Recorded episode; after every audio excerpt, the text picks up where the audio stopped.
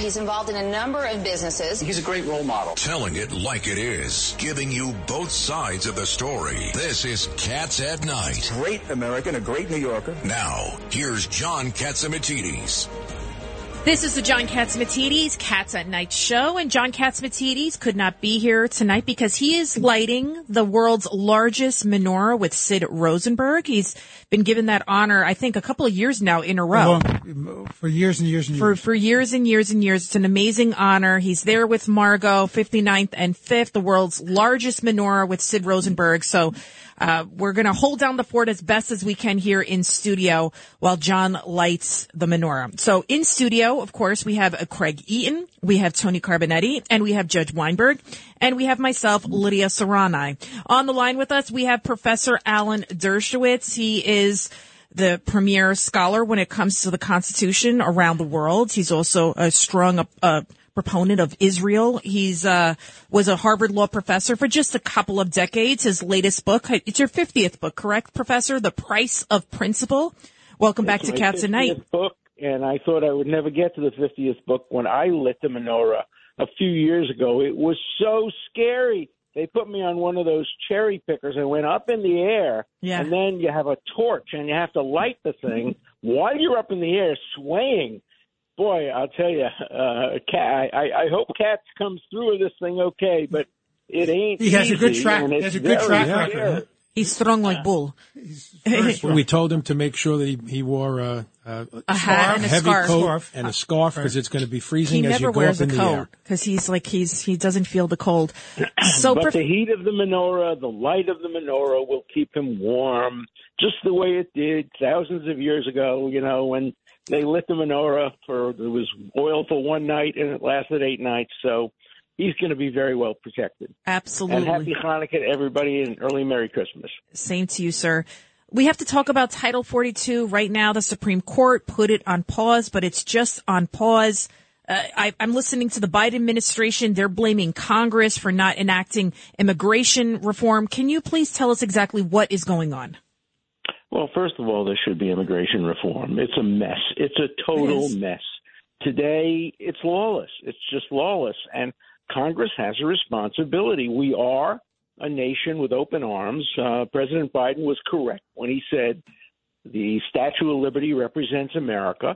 Uh, anybody who is an asylum seeker should be welcome. On the other hand, we need to have tough, rigorous vetting to make sure that only people who are eligible for citizenship came in. All of our, I bet you everybody on this show's grandparents, great grandparents came from faraway countries, and America was their great home, their great asylum.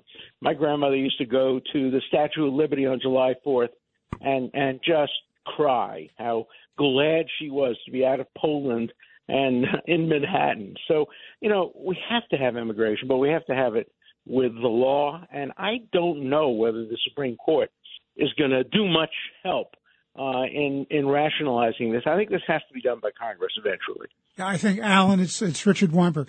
I agree with you because the whole rationale was a public health concern because of, uh, of COVID. Yeah. So they have to come Yeah. up with another rationale on a public health or, or something else. I think they have to go back and rewrite the law or look at their regs. They have to do something. Well, what can, uh, the, what can the court do?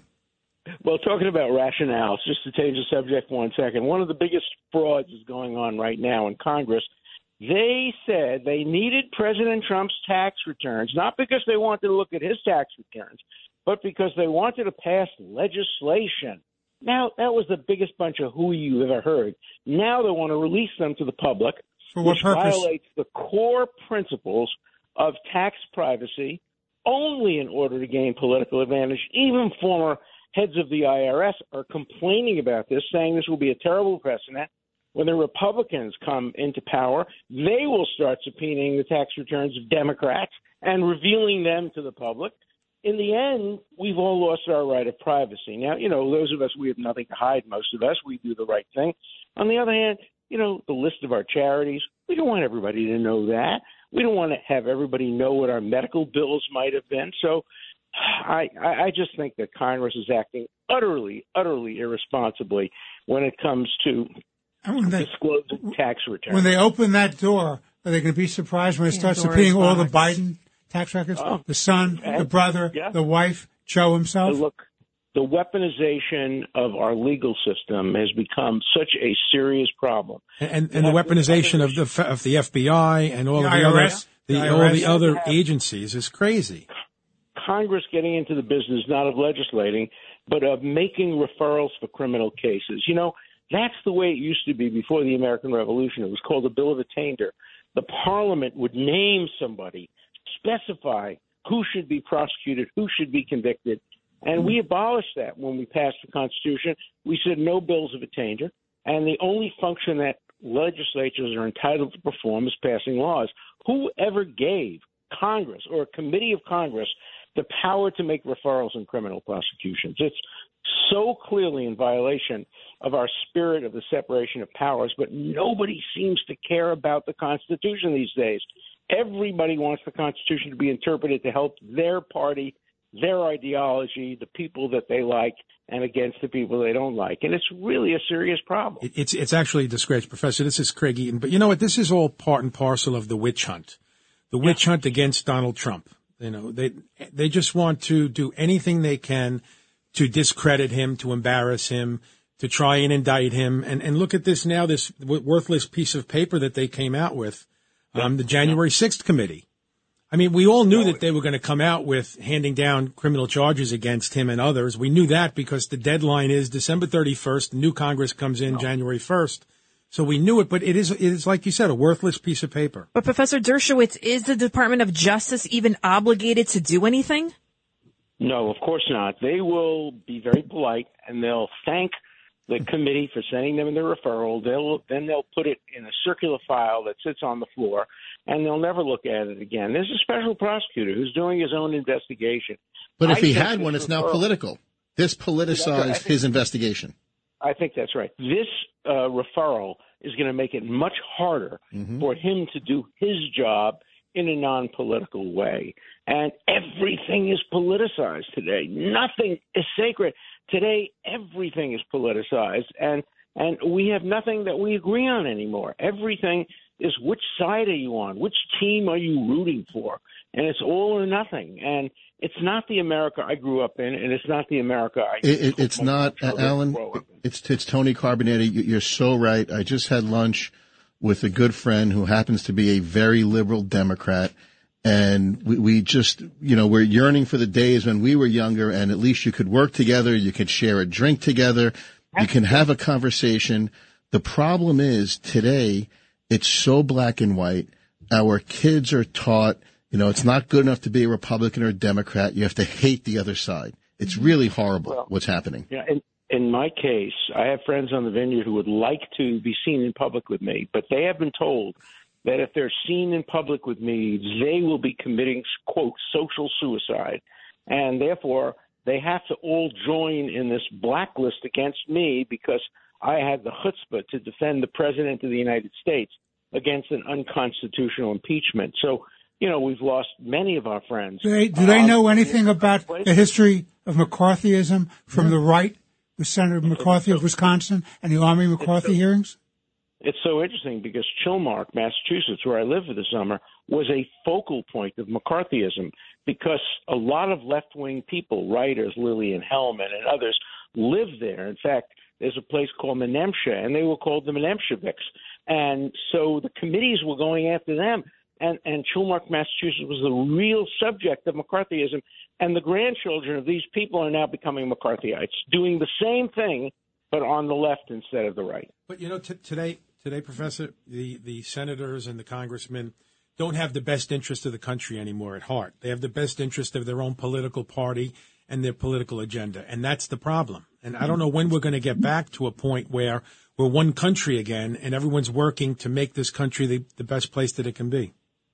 You know, there are some issues that do unite us. I think the vast majority of Americans are united over the issue of Russia's invasion of Ukraine. There are some people on the other side, there are some dissenters, but that's an issue that unites us. I thought we would be united over fighting COVID, but even that became very, very political. And um, uh, probably Ukraine will be political. I think we're growing further apart.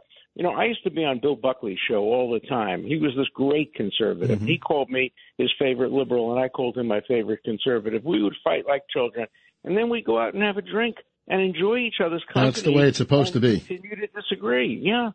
Profess- yeah, but that's not the way it is. Professor Dershowitz, Elon Musk, uh, a few hours ago, he tweeted that the government paid Twitter millions of dollars to censor information from the public. And he says the FBI was involved in this and suppressing the Hunter Biden laptop story. I mean, how egregious would this be if our taxpayer dollars were used to actually censor free speech? absolutely outrageous because they did it in two ways. First of all, they violated the Constitution by circumventing it and putting their thumb on the scale of private social media. Second, they did it surreptitiously, so there was no accountability. This could be one of the biggest stories involving freedom of speech and government efforts to suppress freedom of speech in a long, long time. And I hope we get to the bottom of it. But again, who's going to investigate it? The Republicans, if they come in, take over, they'll probably put you know, an emphasis on what the Democrats did. As the Democrats had it, they'll put an emphasis on the Republicans. We need more commissions like the 9/11 Commission. That was a great commission. It was comprised of objective, neutral people, nonpartisan. How about Frank Church? Everybody. How about the Well, Frank every- Church? Yeah, the church, the church committee. Th- That that was the time when that could happen. Today, if you send it to Congress, it's not going to happen. There have to be commissions that are independent and that see the things through an objective lens rather through the lens of partisanship. But we're unfortunately a long way away from that. Alan, there's a there's a very serious charge that just came out. I was, I read about it last night and I saw it on television last night. Devin Nunes, who is the chair of one of the important committees of the House, yeah, yeah. is now accusing the Department of Justice of uh, subpoenaing his uh, his staff, targeting his Right. his home, and to try to intimidate him. Chill. Now, you and I know that it, the committee is supposed to do oversight over the FBI. The FBI is not supposed to be investigating congressional committees. What do you say about that? No, I agree with you completely. Again, it's the weaponization of the FBI in this case to protect itself from being investigated by by a committee. And they, I'm sure there are some congressmen who will be intimidated. Nunes is not one of them. He's not somebody who's easily intimidated, and I'm glad he's fighting back. And this may eventually uh, get to court. That is, does Congress have the power to issue subpoenas designed to essentially protect itself? Does the FBI have the power to issue subpoenas to protect itself?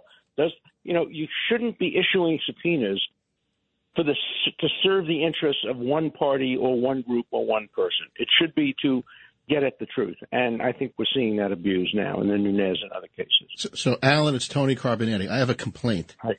I'm Yeah. going on vacation next week, so I don't read anymore. I download books. I go onto Audible. I download The Price of Principle. Who's Joel Richard, and why is he reading your book? Are you that busy you can't read your own book? I have no idea. Was he the guy who? Re- I didn't even know. He's the guy reading your book I- to me. I love read. I love reading my books. I like reading them. I like my emphasis.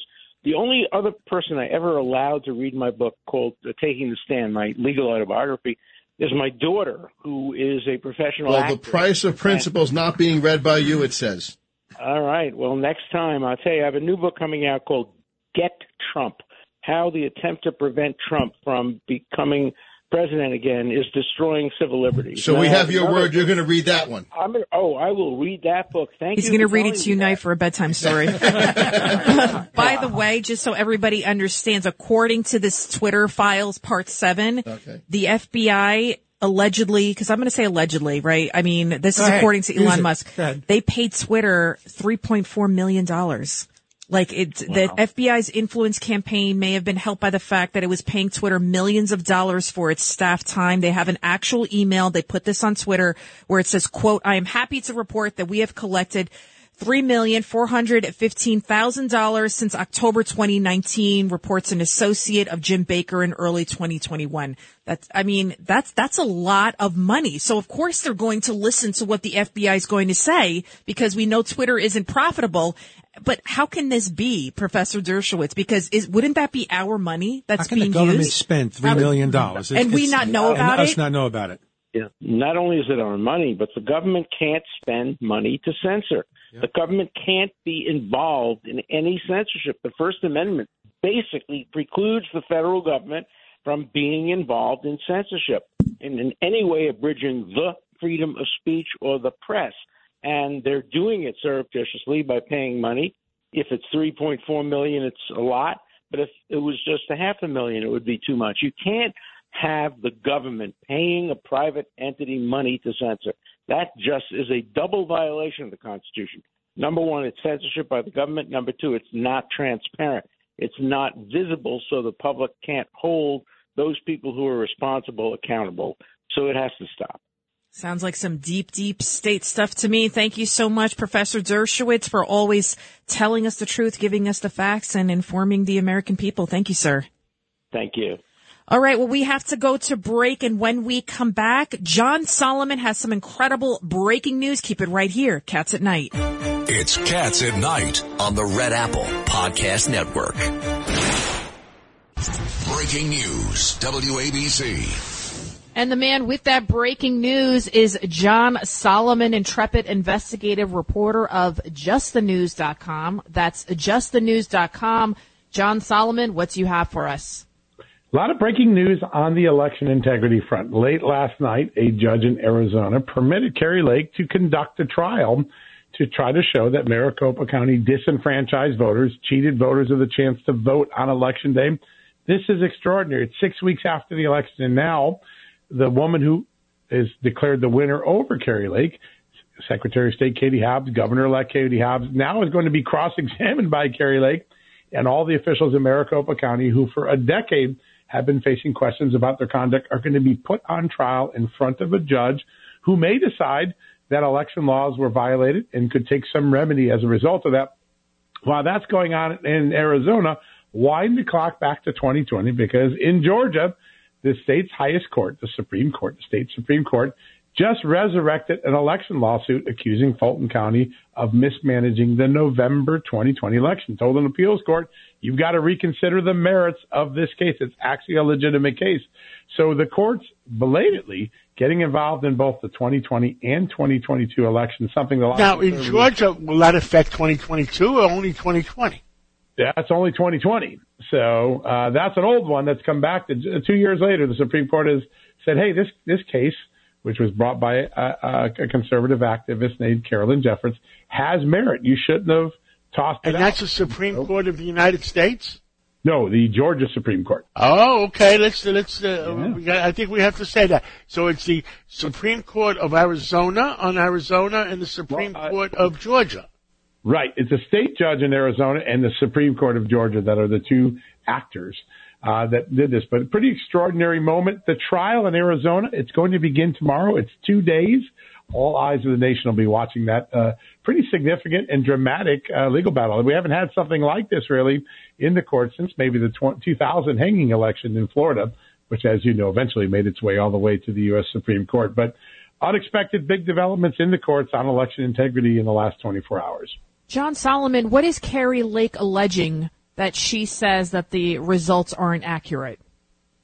She made a total of 10 accusations in her initial complaint. The judge dismissed eight of them, but said that two of them have significant merit. And one of those is that Maricopa County, either through intention or incompetence, disenfranchised voters on the day of. Remember, everybody showed up. The printers weren't working. People were stuck in long lines.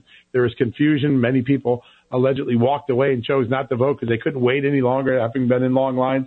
The judge has allowed those sort of allegations to be considered in a trial. Now, the remedy is unclear. We'll have to wait and see what the factual conclusions are first. But if the judge were to determine that a large number of voters uh, were disenfranchised, he could take several remedies. And keep in mind, uh, in one of the races in Arizona, uh, the attorney general's race, the Democrat won by fewer than 600 votes if the if the judge concludes there are fewer than 600 votes in dispute in Maricopa County, that race could clearly be put back into uh, motion. And of course, there could be other other remedies that aren't you know aren't even on the table yet. But Kari Lake is going to be able to show that Maricopa County and perhaps the state working with Maricopa County disenfranchised voters by not allowing them to vote easily in person on election day. And as you know, in Arizona, Republicans vote on the day of. Democrats tend to vote early.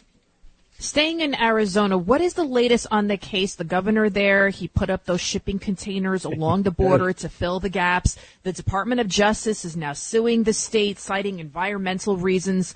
What's the latest on that case? Yeah, that's winding its way through the courts. So that lawsuit is proceeding.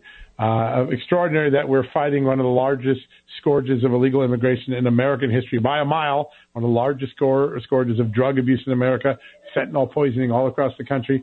And the Biden administration is trying to stop an effort by a governor to slow it down on environmental grounds, saying that these boxcars that they were using to make a makeshift border uh, somehow harm the environment. That's going to go through the court system. That there could be injunctions ahead, uh, certainly a trial ahead.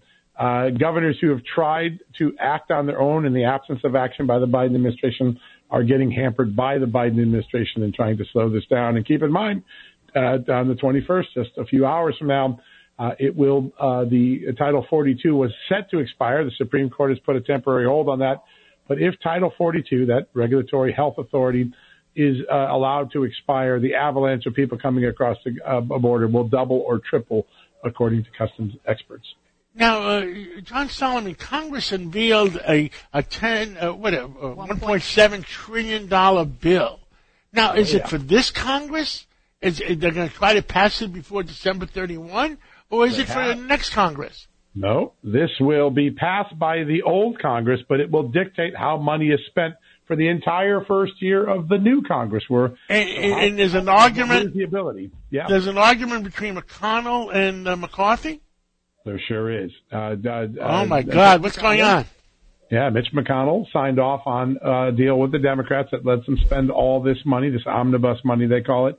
Uh, the House Republicans were cut out of those negotiations uh, McCarthy says he is standing with Republicans who are seeking to block this. He will work with them and uh, support them if they try to block this from going through. Most likely, this will pass even with the fight from House Republicans. And what it does, it has a lot of effect beyond throwing 1.7 trillion more onto a inflated economy.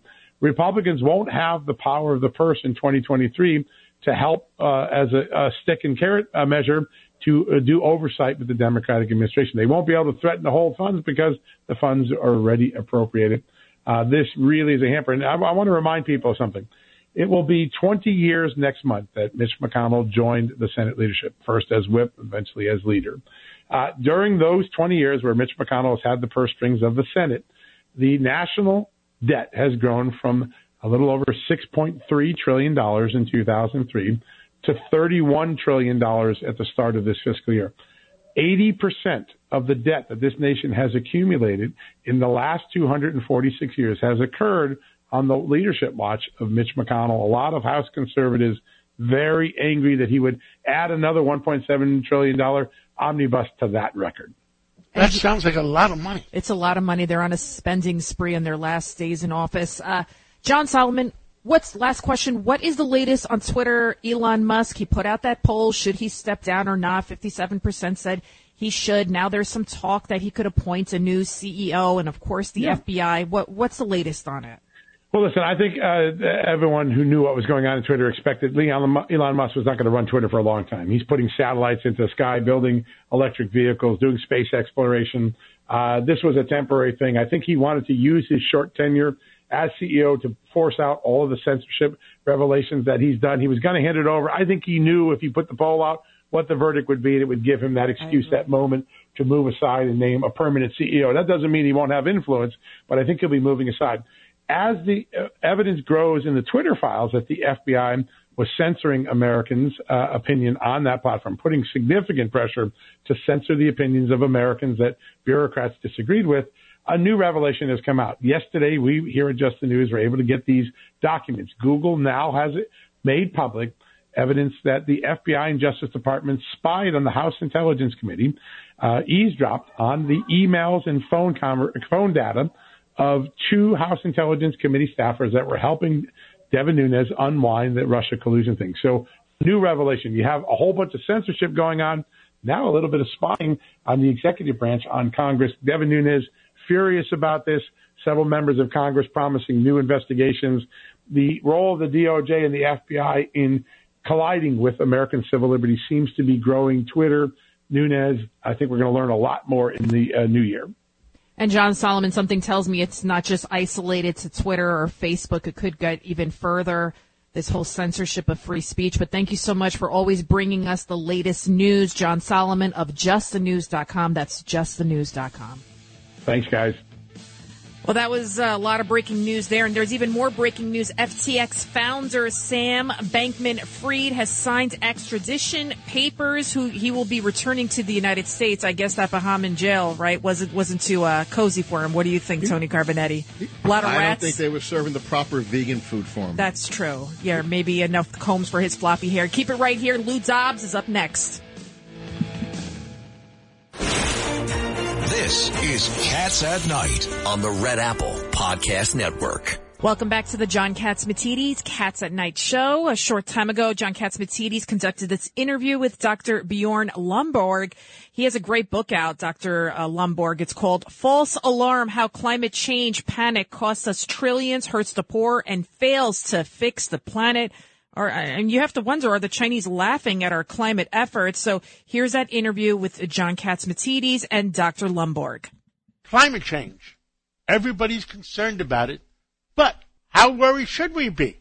With us today is Dr. Bjorn Lomborg, and uh, he has written uh, many books, but one of them is uh, False Alarm, How Climate Change Has Panicked and Cost uh, the United States trillions of dollars, uh, hurts the poor, and uh, fails to fix the planet. Dr. Bjorn uh, uh, Lomborg, this is what I'm worried about. There's a, there's a whole change uh, in world attitude uh, where they're they're saying, "Oh, fossil fuels is the enemy." Uh, they're saying that uh, uh, now all of a sudden, when Europeans are getting cold, and you're part of the Europeans, uh, the Germans, who are supposed to be very smart people, and the, and the French, they're saying all of a sudden they're saying, "Well, nuclear energy is now good energy." Hmm. Is there a big con game going on in the world? I've always asked about that. Uh, in other words, who is leading the charge and trying? They're trying to convince uh, all the American automobile companies to make only electric cars. Mm. And uh, I've studied it, and electric cars is not everything that uh, it's uh, supposed to be. Give No. us your opinion of where we are. Yeah, John. So that that's a great, actually, several questions. So look, global warming is a real problem, but the way that it's being exaggerated actually makes us make really bad decisions. So I, I don't tend to believe that there's a con going going on as much as it's just we end up over focusing, for instance, as we just talked about, on heat deaths and forget cold deaths. And of course, when you worried about heat deaths, you sort of say, oh, we need to do something about global warming. But of course, if you actually want to help people with heat deaths, you need to get people air conditioning. And if you are worried about cold deaths, you also need to get people uh, affordable and reliable heating. There's a lot of things that fossil fuels give us. They basically power most of our civilization today.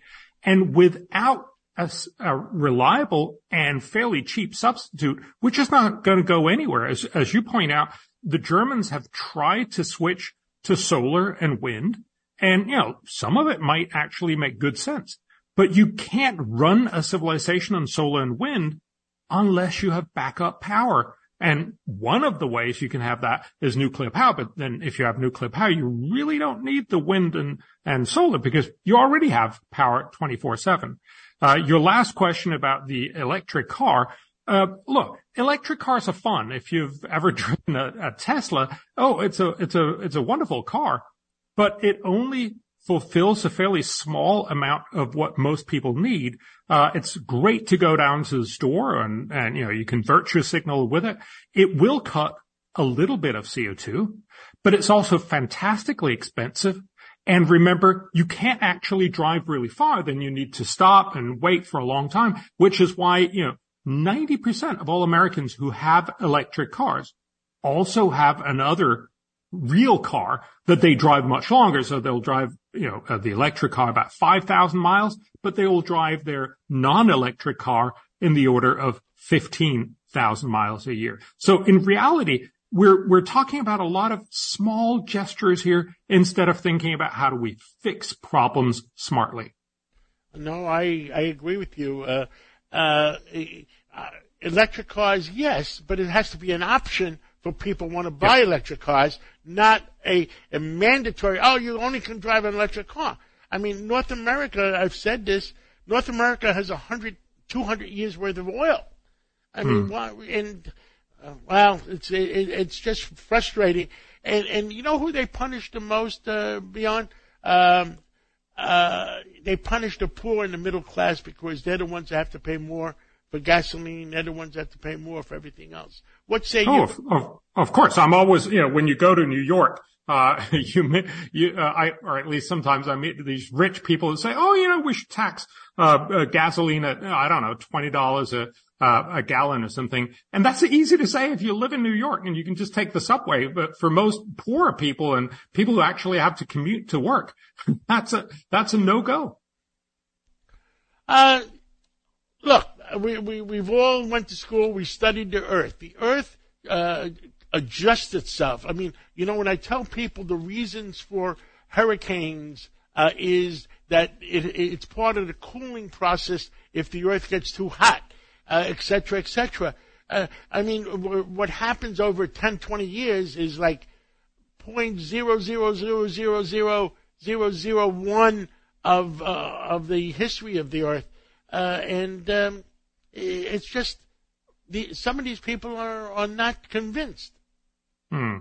I, th- I think there's certainly something to the fact that we're overly dramatizing the impact on climate change. For instance, hurricanes. Every time you see a hurricane, you hear, oh my God, that's global warming. But the reality, of course, is if you look at landfalling hurricanes to the U.S., which is a best indicator because it's very likely that it's been noticed at least since 1900, both hurricanes and major hurricanes have actually slightly declined over the last 122 years, not increased as you'd probably imagine. Uh, and, and, and again, what really matters when you're worried about the impacts of hurricanes, what matters here is whether you're rich. If you're rich, you're actually able to deal with many of the problems that come from, for instance, hurricanes and many other natural disasters. That's called resilience. That's why when a hurricane hits Florida, yeah, it creates, you know, billions of damage, but a few people die and you're back on your feet in, in like a week or a month. Whereas if the same hurricane hits poor countries like the Philippines or Guatemala, it can wipe out their economy. It can kill thousands of people. And so again, if you want to help people who are forced to live with hurricanes, the right way is not to try to cut carbon emissions so that you can slightly help them in a hundred years. The way is to make sure that they get out of poverty right now, which of course has lots and lots of other benefits apart from climate benefits, but it also makes them more resilient, make them more able to both handle hurricanes, storms, floods, whatever. So again, if we want to help the world effectively, yes, climate change is a problem. Yes, it's something that we should tackle, but smartly. But we really need to understand that the best impacts are in, for instance, lifting people out of poverty. Bottom line, we got a minute left. Bottom line is we shouldn't panic in any direction because anything that happens on Earth takes a hundred years, tens and tens of years, and we should do things smartly, but don't panic. Are, are- Yes. are you saying the same thing? B- bottom line, panic is never the right answer. It doesn't give good policy advice.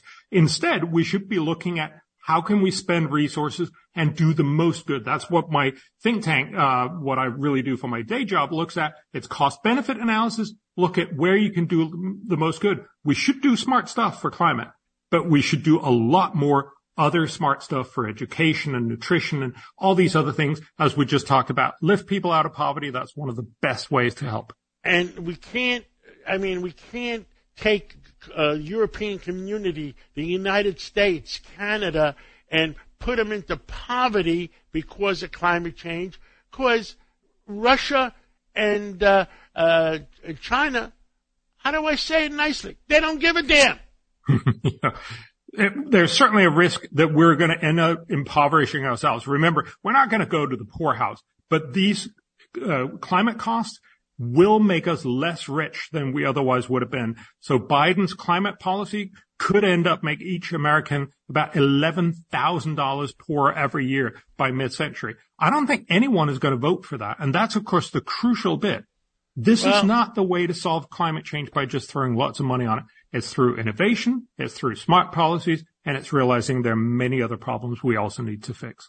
Dr. Bjorn Lomborg, thank you so much uh, for coming on, and I'd like to have further conversations because I think it's important. Let, us do that. that. Thanks a lot, John. Everybody has to listen to this, and thank you so much.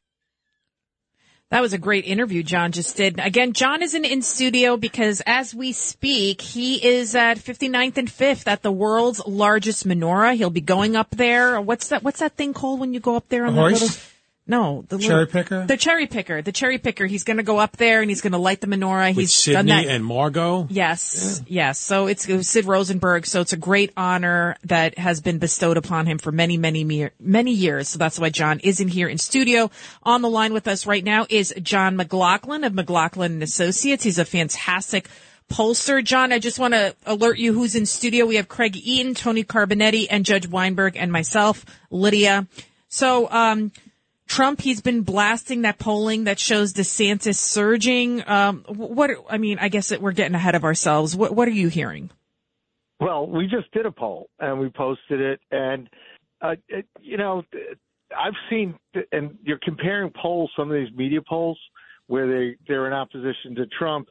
It's apples to oranges. They're not the same polls. This is a technical point.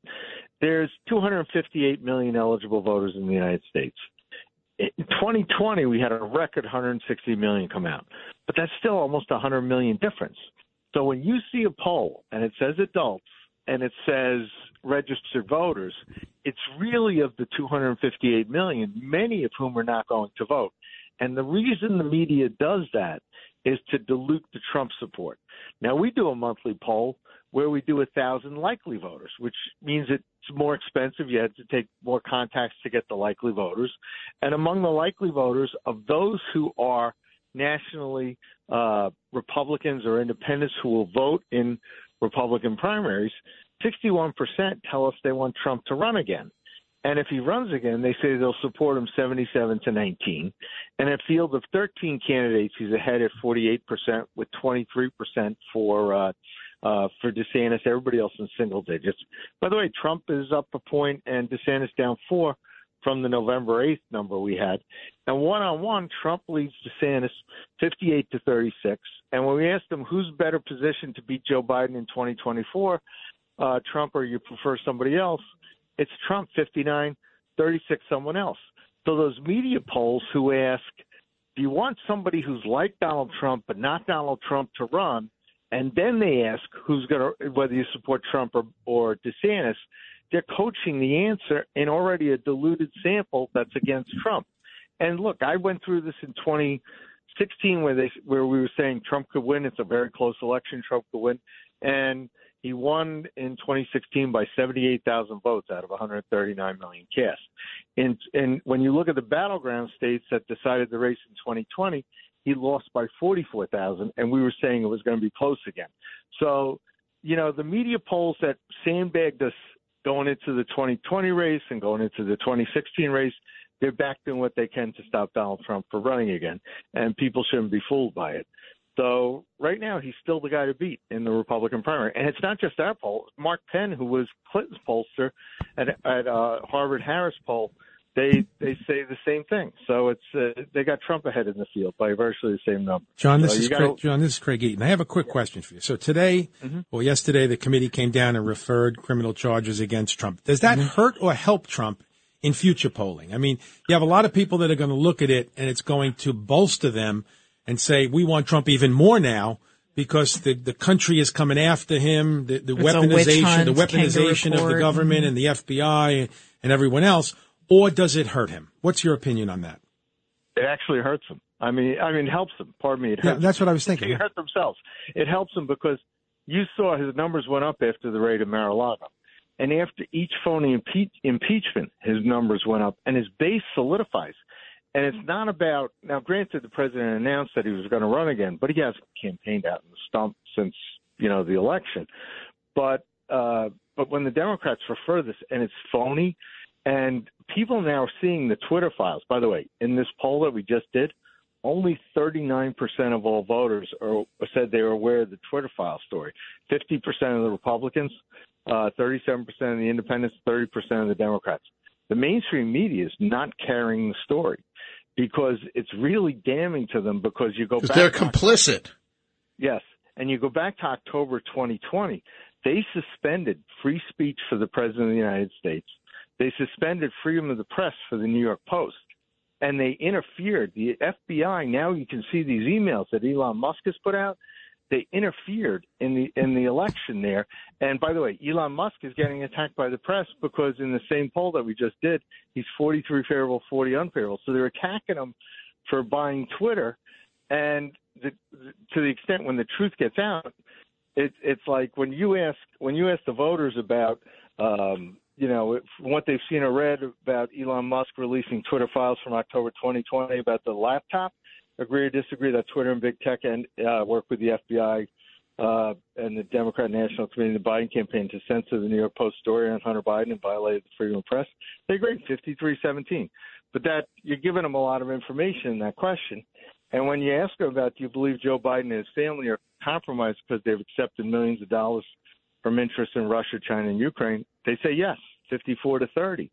So there's a real there's a real problem for Biden, and you're watching the Democrats do everything they can to stop Kevin McCarthy from getting a majority that's going to issue subpoenas on Biden, on the president, and and Hunter Biden because uh, you know the corruption. Is But John, but that's exactly why this group of five Republicans need to step back and support McCarthy, because otherwise the House Republicans cannot organize themselves, cannot form committees, cannot hire staff, and get the subpoenas out and start the investigative hearings. They're making a Yeah. terrible mistake. What say you? Yeah, but by the way, whatever their reasons are, those Republicans, they probably have something something really important to Power. them that they want to get from. They Yeah, want to yeah. I mean, it's a negotiating ploy. Let- Let's call it what it is.